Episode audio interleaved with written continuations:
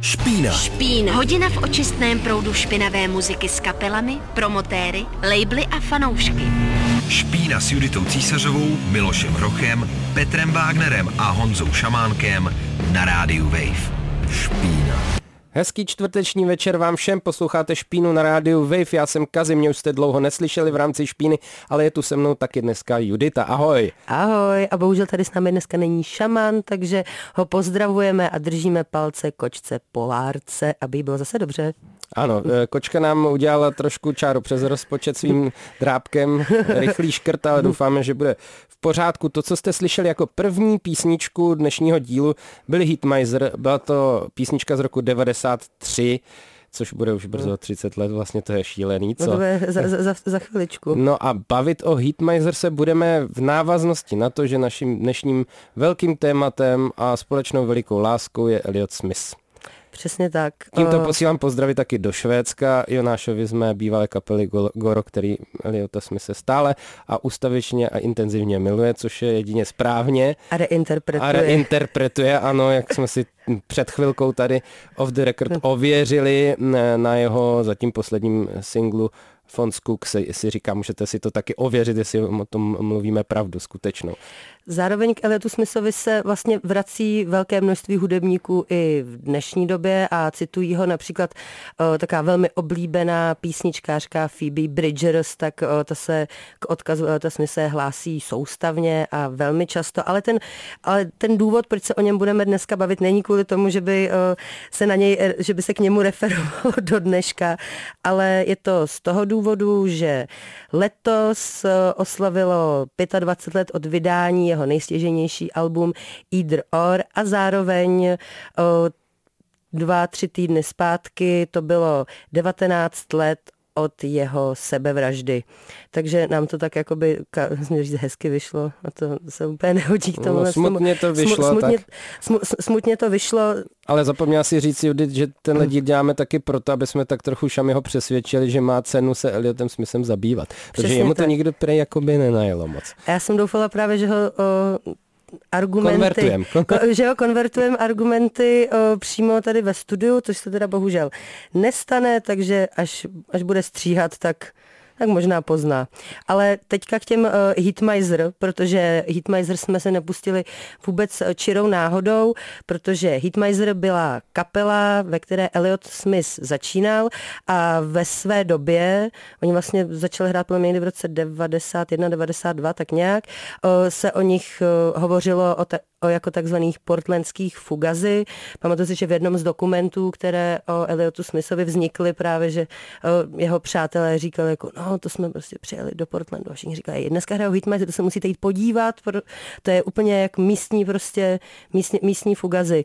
A v momentě, kdy Hitmiser na té lokální scéně už měli poměrně velké silné jméno, tak se Elliot Smith začal věnovat i solové tvorbě a říkal, no tak připravuju nějaký písničky a budu někde jako hrát, jako tak uh, budu, budu hrát solo a vlastně velmi záhy ta jeho solová kariéra vystřelila ještě víc než Heatmiser, takže Heatmiser se rozpadly v roce 96. V té době už měl Elliot Smith na kontě dvě desky, svojí, svoje solovky a vlastně z, posle, z toho posledního alba z roku 96 od Hitmiser, které se jmenuje Mix City Sounds, tak například skladbu See You Later, tak tu hrál potom jakoby solo, tam se to už hodně, hodně překrývá, když si pustíte tu poslední věc, tak to, je, to, to už je hodně takový eliotácký, klasický, jak ho známe ale my se budeme dneska věnovat asi především právě Either Or a taky jeho životnímu příběhu, který je hodně zajímavý.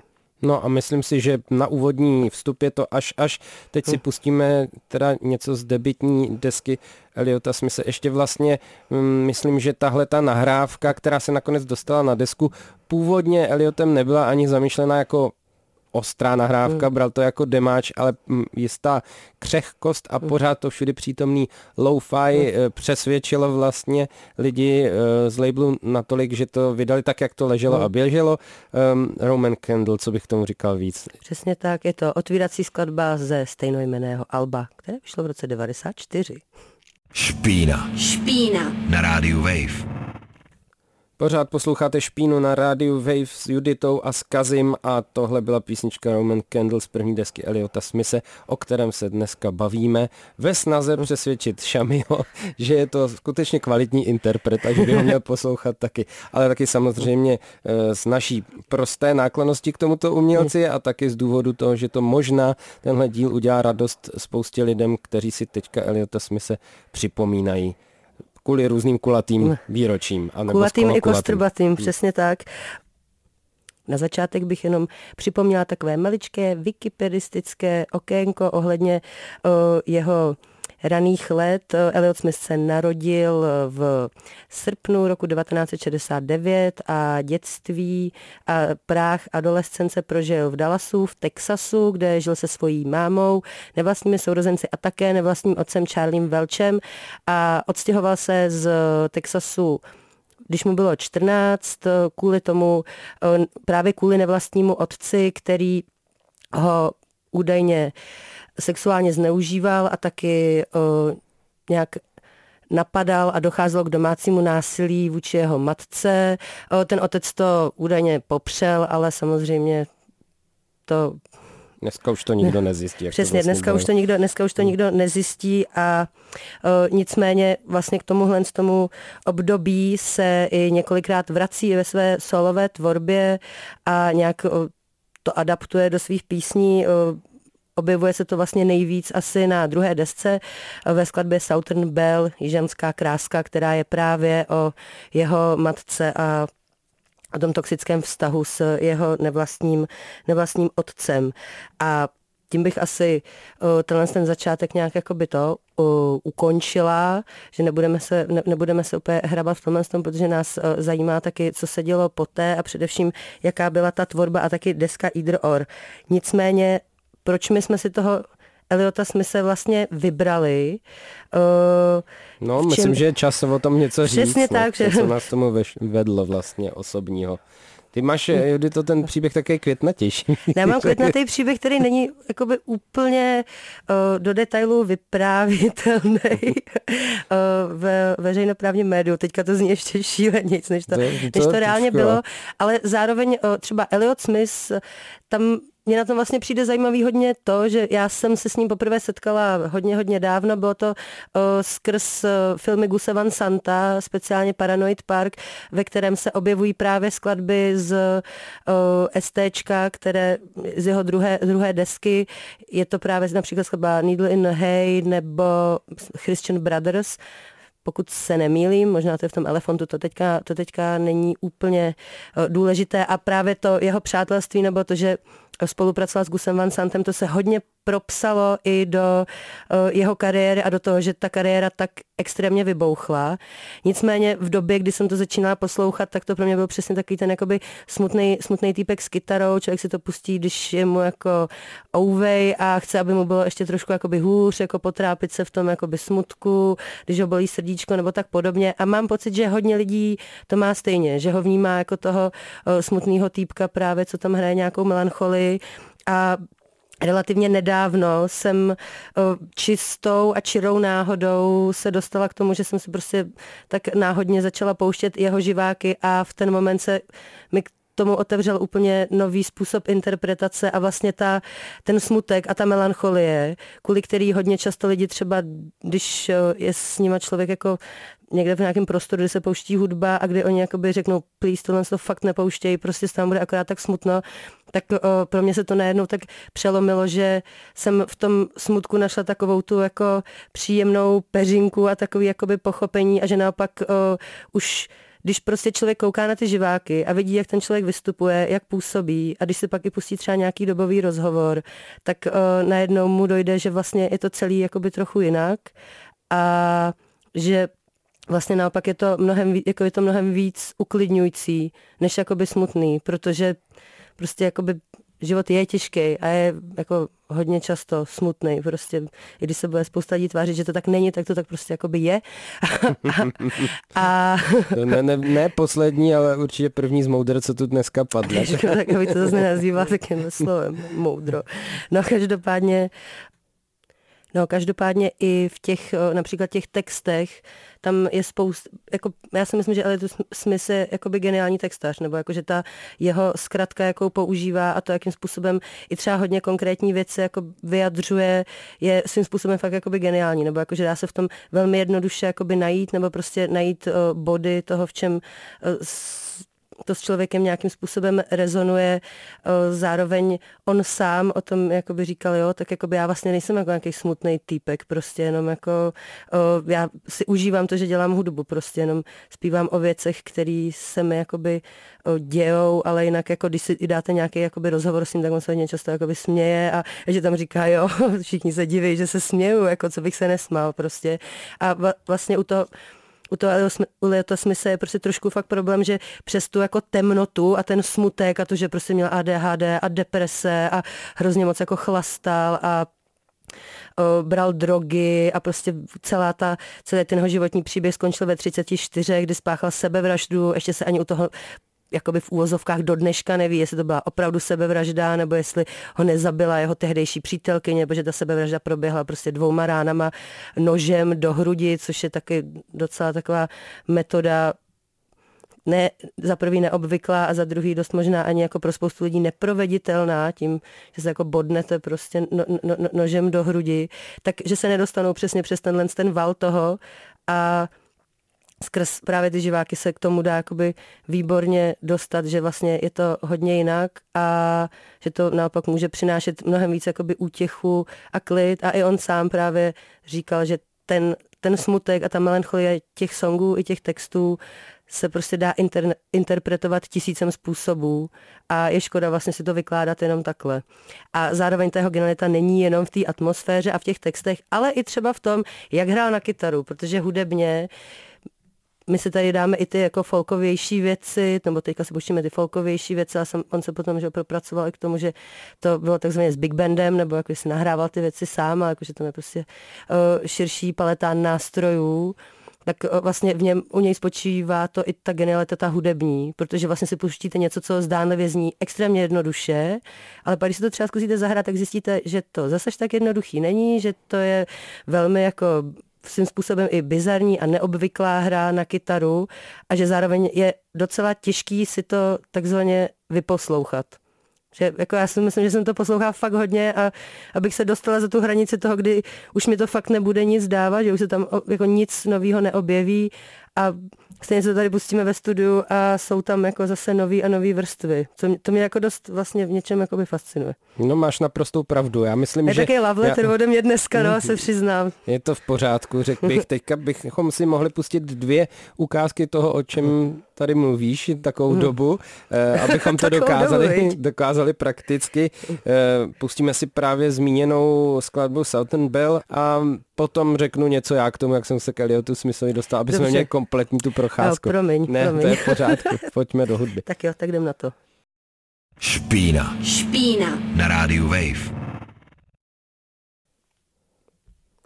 Posloucháte Špínu na rádiu Wave, slyšeli jsme skladbu Southern Bell, bavíme se o interpretovi, kterého kdysi někdo přirovnal jako takového křížence mezi Nickem Drakem, Kurtem Cobainem a taky Lou Barlowem ze Sebadoch, což já to úplně bych to nerozporovala, tady tohle přirovnání, zároveň eh, všechny tři interprety mám taky dost ráda, takže mě to nějak nepobuřuje, tenkrát to ani nepobuřovalo samotného Eliota Smise. A tady potom, co jsem se v minulém vstupu vyznala ze svý uh, enormní affinity vůči Eliotu Smithovi, tak přichází taky Kaziho, Kaziho moment na to, jak on se k němu dostal. No já jsem rád, že tady padl Nick Drake, protože moje seznámení s Eliotem Smithem, což bylo někdy na začátku milénia kolem desky Figure 8, když vyšla deska Figure 8, ale moje první seznámení hmm. nebylo s deskou Figure 8 a bylo právě s deskou, která je takovým jako core eh, bodem našeho dnešního pindání, když tak řeknu, velmi zauja, zaujatého a velmi, velmi osobního, eh, tak právě Nick Drake byl, myslím, na stejný tehdy ještě vypálený MP3 kompilačce na CDčku, kde byly třeba Lamp Chop, si pamatuju, Clem Snide, Ghost of Fashion, uh, právě poslední finální deska Hitmiser tam taky byla mm. a, a byl, byla tam deska Either Or a Nick Drake a tohle to dohromady mi zapadlo taky do určitého životního období a zvlášť jeden čas jsem jako opravdu tvrdě střídal mm. uh, Eliota Smise s Nickem Drakem. Jo, taky to praktikuju, no. Řezat s Drakea Smithem, jako to se hodně jako se to vyplatilo, co se týče no. určitý jako posmutnělý, zvláště pak podzimní nálady. Ale já jsem jako pak vlastně veselější ve výsledku, upřímně řečeno. No tak a asi to je, jako... je to otázka. Prostě to je taky trochu součást tohohle z toho dílu, jako jak přistupovat k tomu poslechu těch jako opravdu smutných věcí. Mm, to je pravda, no. A to je jako mm, ta věc, která mě ale připoutala k Eliotovi nejvíc, ani ne tak jako náladovost nebo eh, dejme tomu ta melodika a ten způsob zpěvu, který je vlastně takový jakoby přiznaně tichošlápkovský, mm-hmm.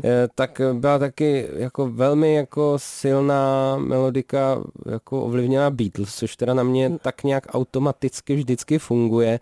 Je to podobný způsob Eh, stavění těch skladeb a eh, podobná harmonizace taky a eh, přestože tam z toho cítíte, že je to především jako písničkář, hmm. který sedí sám se mm. kytarou na židli, tak dokáže udělat tu skladbu hodně prostorovou, hodně plastickou vlastně s minimálníma prostředkama, který se pak teda mm. ukážou, když se, jak Judita zmínila, se snažíte to takzvaně stáhnout, to znamená mm. nahra, zahrát si to taky, mm. tak najednou zjistíte, že vám nestačí prsty, takže to se jako všechno může může stát. Je to i taky díky chytrému vrstvení vlastně minimalistických jako kytarových partů na sebe, který mají třeba drobné změny a, a velmi chytrý postupy. Je taky skvělý vidět, že eh, Elliot Smith, přestože myslím si, to se dá jako dokázat, že vždycky říkal, vědecky. že, že vědecky se dá dokázat, že nikdy nepoužíval žádný jako softwarový editing, že se nikdy neseznáme vlastně s digitálním nahráváním, akorát v závěru své kariéry se pokoušel nějak na jabku něco se snažit plichtit, ale jak to sám komentoval, nejvíc ho bavilo tam dělat nějaký noisy na tom, tak to se hodně už odchýlilo od jeho písničkářský, eh, jako písnič, písničkářského způsobu vyjádření, tak většinou si vystačil se čtyřstopákem nebo šestistopákem vyloženě s analogem. A to možná každý, kdo takhle je zvyklý nahrát, tak ví, že ty možnosti třeba editace jsou minimální, takže vy to musíte dát jako hodně dobře, hodně přesně. A co se týče taky pro prolaďování, tam se o tom moc nedá mluvit, tyhle ty všechny čáry máry, ty jsou ještě daleko technologicky vepředu, proto dokud si ty desky držej a vlastně my se budeme bavit o těch deskách, které si drží ten lo-fi element, proto mi přijdou jako nejpřitažlivější, protože to je fakt úplně přesně to, jaký byl, nic moc hmm. navíc tam není, no.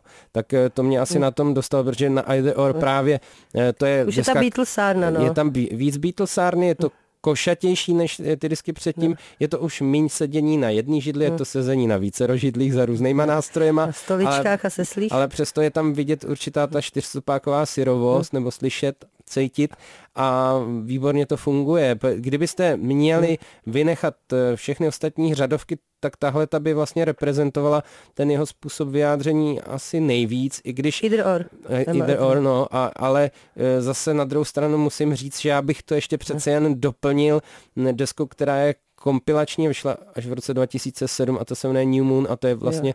dvojalbum a tam to vám řekne jako o tom jeho písničkářství mistrovství asi jako nejvíc, no to, to jako, to šami, šami, jestli nás posloucháš, jakože ano, protože to, to stříháš ten, tenhle pořad, no. tak, eh, tak určitě eh, tohle to je taková no. rychlá introdukce do Eliota Smise. Já bych využila taky tohle ten uh, moment toho, kdy se budeme kdy se jakoby překleneme od eh, toho přesně sedění na jedné židli k sezení na hromadě židlí, eh, k tomu, že, já už jsem to zmiňovala předtím, tak eh, vlastně ten důvod, nebo jeden z těch důvodů, proč z nějakého jako pankáče z Portlandu, který se pak teda přestěhoval do LA, což taky na, na, nahlíží tematicky ve své tvorbě a právě na desce Either Or, tak uh, ten jeden z důvodů, proč tak explodovala jeho kariéra, byl právě kvůli jeho přátelství nebo seznámení s Gasem Van Santem, s režisérem, který natočil opravdu velké množství filmů. Myslím si, že každý, jako aniž by si to sám uvědomoval, tak že, že to stoprocentně viděl od něj něco, protože má na kontě například My, My Own Private Idaho, což je jeden z mých asi nejoblíbenějších filmů. Můžeme tam vidět Rivera Phoenixe, bratra Hakina Phoenixe vlastně v jeho vrcholné formě a ne zas až tak vlastně chvíli předtím, než tragicky zemřel, tak to je například jeden z těch... A vidíme zna... tam ještě, myslím, míň slavního Keanu Reevese. No přesně, tím... když mu bylo je, 21 a, a tak podobně, natočil třeba i film o Milk, o Harvey Milkovi, o Paranoid Park nebo Elephant, který zase inspiroval Bowling for, teda Bowling for Columbine, jsem tady smíchala hrušky s jabkama a střílením, eh, stří, střílením eh, na škole v Columbine. A právě v Paranoid Parku i v Elefantu se objevují eh, skladby od Eliota Smise, ale ta jejich spolupráce začala už v roce 97, potažmo v roce 98, kdy se písnička Miss Misery. Ne, pojď, ne, já jsem chtěla říct něco jiného. Between the, between the Bars. Jo, Between the Bars, Between the Bars právě z, právě, pra, pra, pra, i, i písnička Say Yes, o, právě ze desky Either Or objevuje, objevuje v soundtracku k filmu o, Dobrý Will Hunting, což byl takový dobový blockbuster a dokonce o, Gus Van Sant oslovil Eliota Smise nejenom, že by se teda chtěla vypučit jeho písně, ale že by i chtěl, aby mu složil píseň k titulkům Unika unikátní právě skladbu Miss Misery, a co čert nechtěl, Miss Misery eh, byla nominována na Oscara jako, jeden z ne, jako jedna z nejlepších uh, soundtrackových písní a stalo se to, že právě tady, dejme tomu,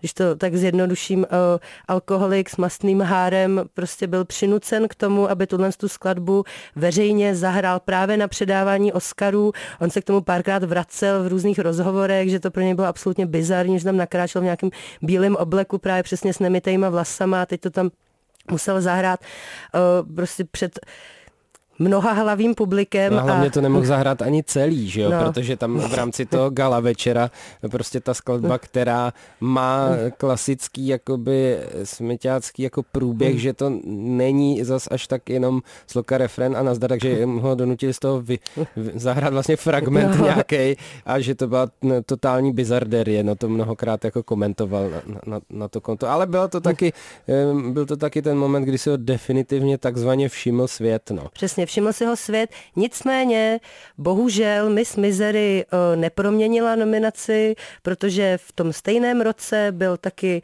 nominován, nebo byl jeden film, který vysloveně jak hráběma sebral hromady Oscarů, včetně Oscara za nejlepší filmovou píseň a nebylo to nic jiného než My Heart Will Go On od Celine Dion, takže to byla skladba k Titaniku a paradoxně já jsem teďka třeba před týdnem četla, že ještě Celine Dion říkala, že to prostě nechtěla zpívat, že prostě nechtěla tu písničku vůbec dělat, jakoby, že se jí to nelíbilo. Mm-hmm. Ale nakonec k tomu došlo a, a tak možná by to celý dopadlo jinak. Tak než se zaměříme na desku Either Or, tak si pustíme, nepustíme se Miss Misery, já jsem prostě rozhodla, že ne. V pohodě. A pustíme si možná právě Eliotovu nejslavnější píseň Between the Bars, která vlastně mi to přijde vtipný, že zrovna úplně tahle úplně neilustruje to, jaká, jak, jak od, odlišná je ta deska ale zároveň je k tomu takový další příjemný fun fact, že Between the Bars Madonna označila jako jednu ze svých top five skladeb za celou dobu. Nebo a... možná se to změnilo, třeba to je nějaká no, stará ale, info, jako, ale... Rozhodně by to byla hmm. jedna z věcí, která je od Madony pravda. To jako... Přesně, a tak. tak jdem na to. Between the Bars, Elliot Smith. Špína. Špína. Hudba bez idolů a bez hranic mezi kapelou a publikem. Špína na rádiu Wave. Posloucháte Špínu na rádiu Wave, která je dneska celá věnovaná hudebníkovi Eliotu Smithovi a pouštěli jsme si skladbu Between the Bars, jednu z údajně nejoblíbenějších skladeb zpěvačky Madony. A hnedka na to jsme navázali skladbou Angeles, taky z desky Either Or, která letos oslavila 25 let od svého vydání, ale nepouštěli jsme si její studiovou verzi, nýbrž její živou verzi, protože jak jsem již ve svých monolozích na začátku dílu naznačila, tak třeba moje cesta k Eliotovi, nebo jak pochopit tu jeho tvorbu, vedla právě skrz živáky a tenhle ten z festivalu v Olympii Yo-Yo and Go-Go eh, je jeden z těch, bych řekla, nejzábavnějších a nejlepších a úmyslně jsem vybrala za prvý skladba Angels je jedna, bych řekla, taky z těch nejlepších skladeb, co Elliot má, s těmi jo, jakoby, tím souhlasím. S, s, tím, s, s, těma nejvíc, s nejvíc půvabnou melodií na začátku kytarovou a zároveň uh, mám na tom hodně ráda jakoby tenhle, ten, ten eh, moment toho fakapu vlastně, že eh, tam si myslím, že tam se to hodně otvírá i ta cesta k tomu, jak jaký ten hudebník byl, nebo jak, jak, jak by se dalo odkoukat, jaký že byl. A rozhodně doporučuji si třeba celý tenhle ten živák dát a pak vlastně co se týče těch jakoby živých vystoupení, tak třeba za mě jsou nejsilnější právě ty devadesátkové věci, kdy ještě jako kdy přesně sedí někde sám na nějaký židličce a kromě právě tohle z toho živáku z Olympie bych třeba, pokud by vás to víc zajímalo, tak bych doporučila ještě z roku 99 jeho vystoupení v eh, Knitting Factory a nebo z roku 97, eh, kdy hraje v record storeu Aquarius, kde tam je to i hodně hezky natočený, že tam jsou vlastně vidět ti návštěvníci toho vystoupení, toho koncertu, takže se tam dá fakt jako hodně dobře nasát i nějaká ta dynamika toho, jak to publikum reaguje na ně, jak on reaguje na to publikum a něco podobného je i ze stejného roku, z roku 97, další vystoupení v Record Storeu, tentokrát Sting Sweet a tam i jsou tady takový ty uh, rostomilý detaily, typu, že tam celou dobu svítí nějaká lednička, ve které tam jsou vyskládány nějaké limošky nebo něco podobného. A zase se, je tam pár nějakých fakapů a taková jako právě zábavná a zajímavá dynamika o, vlastně toho interpreta a těch posluchačů. Nebo ne, nevím, mě to prostě nějak, ně, nějak mi to hodně najelo a hodně mě to jako bavilo, tak to teď musím veřejně tady teďka říct. No je to pochopitelné, já si myslím, že jakoby Naštěstí nám internet zachoval dostatek důkazů. Naštěstí nám internet tom, nevyply ještě. Nevyply nám ho důkazů o tom, že, že písničkář je především hmm. taky jako člověk, jo? že, že to není jako ta hvězda, ale je to, je to člověk a ty, a ty po, pokaženiny docela pěkně dotvářejí i ten... A vystupuje ten, před živým publikem. Ano, skutečně před živými lidmi, je to živý člověk, lidský četla, člověk. Jsem teďka někde četla něco a tam bylo, a můžou si vyzkoušet i vystupovat před živým publikem a jak hmm. mě to úplně v ten moment tak bodlo, říká, jako před jakým ano, jiným, pokud jako máte kytaru, měli hrát, no. můžete si vyzkoušet no, vystupovat před živým publikem. Ale. A před jakým, ne, jako není to nutný, hmm. ale můžete si to vyzkoušet zkoušet. To se tady všechno hmm. prostě dělo. Já myslím, že bychom se mohli právě trošku ještě eh, posunout od desky Either Or eh, k tomu dalšímu. Která protože... svým názvem naráží na Kierkegaarda, protože Elliot Smith samozřejmě nejen, že dělal hudbu, pil a zavdával nějaký drogy, tak i hodně četl. A to se propsalo, to se propsalo i do jeho tvorby, to jsem se chtěla zmínit. A my se posuneme dál nakonec. Nebudeme se to už věnovat. Ne, posuneme myslím, se dál, já jsem kecela. Myslím, myslím, no, myslím, že se posuneme, protože my taky máme samozřejmě syndrom rozkecání tadyhle rozjetý hodně, hodně moc a něco chceme ještě odehrát. Eh, já bych chvilinku se zastavil u desky, která hm. se stala major debitem na, eh, na DreamWorks, protože to je vlastně pro Eliota Smithe takový kariérní předěl, můžeme říct. Už zase. Jako, už zase kariérní, už zase kariérní předěl. předěl. Díky teda tomu, že se jeho muzika dostala i do filmu, tak eh, prostě tenhle ten díl prostě na, na sebe nenechal dlouho čekat. Já mám rád desku z roku 98, která se jmenuje XO, jestli to čtu správně. Hmm, no, Celý život to takhle čtu, jo, tak mě když tak opravte. Ale je to deska, kde vlastně ještě naposledy z těch, z těch eh, řadových hmm. desek Eh, regulárních vydaných za Eliotova života slyším právě eh, tu lo-fi atmosféru. Ještě je to hmm. vlastně jakoby to, co mám jako na něm nejradši, je tady naposled zvětšení na té hmm. zvětšený na té desce. Byla to deska poměrně úspěšná, co se týče recepce hudební kritiky a myslím si, že se aj docela slušně teda prodávala, i když ne úplně nejvíc, k tomu se ještě dostaneme, co se vlastně za smysl života prodávalo nejvíc. A, Boži, co, cože se prodávalo? No, prodávalo, jako, no, jako z desek jeho, jo, co se prodávalo nejvíc. Jinak nevím, obecně, co se prodávalo. Co se obecně prodávalo nejvíc? To je, no, tomu se asi nedostaneme. No, tak já doufám, že se k tomu nedostaneme. Dobře, dobře, ale já... Ale těm deskám, jo, těm deskám, já, jo, jo, jo, já se jenom chci dostat k té písničce, ke který mířím celou dobu velikou oklikou, ale za to se omlouvám. Mačetou protože to, to souvisí s tím, co tady pořád zmiňujeme okrajově a sice smyslově e, závislostní problémy. Je to písnička Everybody Cares, Everybody Understands a ta je e, zrovna o tom, jak jde na odvykačku. Celý je to zabalení teda do jeho typicky jako poetický zkratky a různých typů metafor, ale myslím, že tam to z toho dost jako je znát, o čem to je a mm, to je možná předznamenává to období, který tak nějak jako uzavírá tu jeho pozemskou pouč tady, když to mm. řeknu eh, tímhletím obloukem a ta písnička má v sobě vlastně oboje, no. Je jak, jak hezká, dobře napsaná, hmm. tak zároveň tragická. To si myslím, že je důležitý hmm. taky zmínit taky tuhle rovinu. Ten Void ho jakoby zároveň stahoval dost dlouho, protože ten ta písnička je z roku 98 ano. a zabil se až v roce 2003, což, o což se asi otřeme v příštím